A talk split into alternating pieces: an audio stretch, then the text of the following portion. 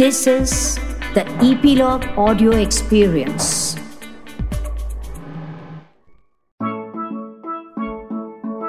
बच्चों, चलो, आज विदेश की सैर हो जाए। नन्ही दुनिया में आपका फिर एक बार स्वागत है। मैं कांता बहार, लेकर आई हूँ डॉक्टर कुसुम अरोरा की लिखी हुई एक और नई कहानी।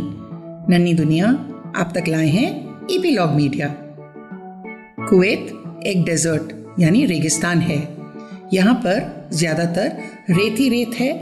कुछ जगह पानी और हरियाली है, पर कम। इस देश के एक गाँव में रहता था मीर। मीर एक अच्छा इंसान था। उसकी पत्नी यानी वाइफ थी मरियम और उनके तीन छोटे बच्चे थे। मीर और मरियम गरीब थे।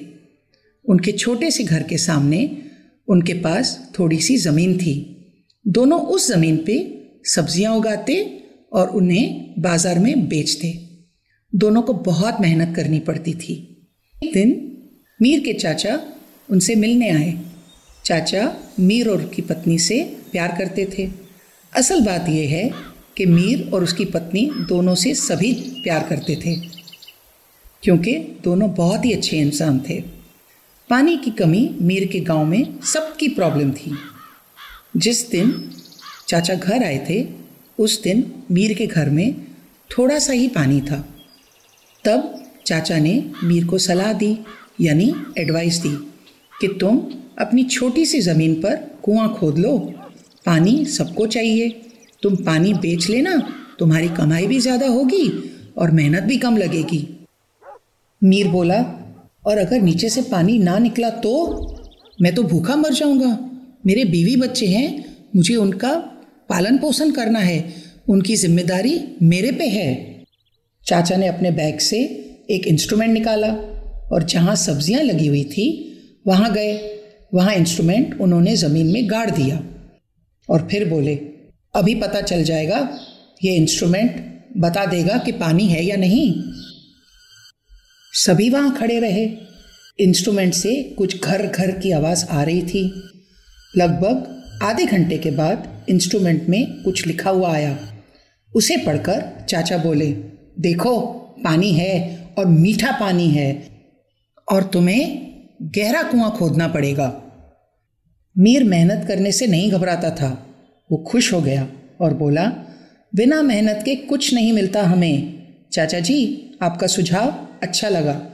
उस दिन से दोनों, मीर और मरियम ने सोच लिया कि वो कुआँ खोदेंगे। अगले दिन जब मीर बाज़ार सब्ज़ियाँ बेचने गया तो मरियम ने खुदाई शुरू कर दी। दोनों जने बारी बारी से खुदाई करने लगे।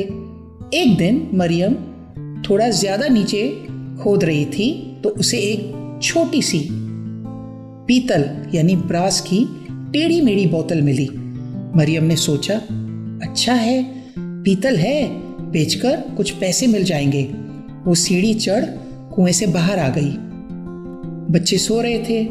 मरियम ने बोतल धोई और ढक्कन खोलने लगी। ढक्कन झट से खुल गया और उसमें से निकली एक छोटी सी परी। मरियम हैरान थी। परी बोली, बहुत बहुत शुक्रिया। एक खराब जादूगर ने मुझे कैद कर दिया था। मुझे छुड़ाने के बदले में तुम्हारे लिए मैं कुछ करना चाहती हूँ। मरियम समझदार थी। बोली हमारी कुआँ खोदने में मदद कर दो। परी हंस दी और कहा, मैं एक मिनट में तुम्हारा कुआँ खुदवा दूँगी, पर कुआँ खोदने के लिए मुझे मेरी जादू की छड़ी चाहिए। उसे लेकर मैं दस दिन बाद आऊँगी, पर तुम्हें कुआँ जहाँ सब्ज़ियाँ है, वहाँ खोदना चाहिए। पानी उधर है, जहाँ तुम कुआँ खोद रही हो, वहाँ पानी नहीं है। मरियम बोली यदि हम सब्ज़ियाँ उखाड़ देंगे तो खाएँगे क्या? परी बोली, ये बोतल जादुई है।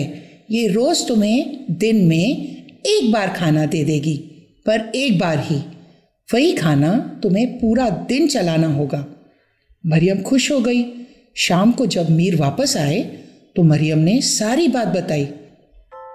बोतल को टेस्ट करने के लिए उन्होंने उससे खाना मांगा। खाना झटपट आ गया। सबने भरपेट खाया और सो गए। अगले दिन से दोनों पति पत्नी नया कुआँ खोदने में लग गए। ऐसे मेहनत करते करते दस दिन बीत गए। परी दसवें दिन रात को आई और मीर और मरियम को नींद से उठाकर बाहर ले गई। उसने अपनी जादू की छड़ी से एक सेकंड में कुआँ खोदा और उसे सीमेंट से स्ट्रांग भी कर दिया। मीर और मरियम दोनों बहुत खुश हुए और परी को थैंक्स कहा। परी जाने लगी तो मीर ने उसे रुकने को कहा। फिर वो अंदर गया और वही पीतल की बोतल उठाकर लाया और बोला, इस बोतल ने हमारी बहुत मदद की है। अब हम खाना मेहनत कर खुद बना लेंगे। प्लीज़, ये बोतल अब किसी और को दे दो जिससे इसकी ज़रूरत है। परी ये सुनकर बहुत खुश हुई। बच्चों, समझे? मीर कितना अच्छा इंसान था। उसे मुफ़्त का कुछ भी नहीं चाहिए था और वो सदा दूसरों की भलाई का भी सोचता था। यदि हम अच्छाई पर चलते हैं तो मुश्किलों में भगवान हमेशा हमारी मदद करते हैं। पर हमें मेहनत से कभी नहीं घबराना चाहिए।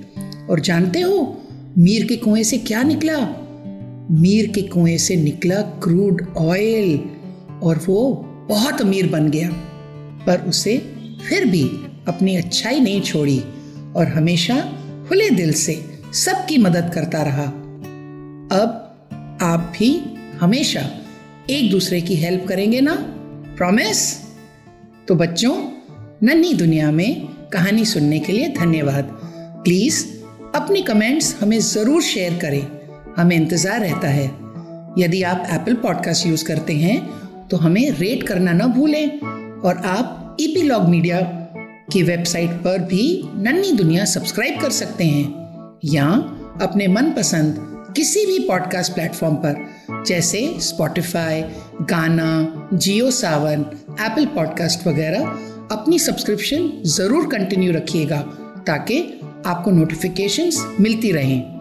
मैं कांता बहार आपसे फिर मिलूँगी एक नई कहानी के संग। आपकी अपनी नन्ही दुनिया में। तब तक खुश रहें, स्वस्थ रहें।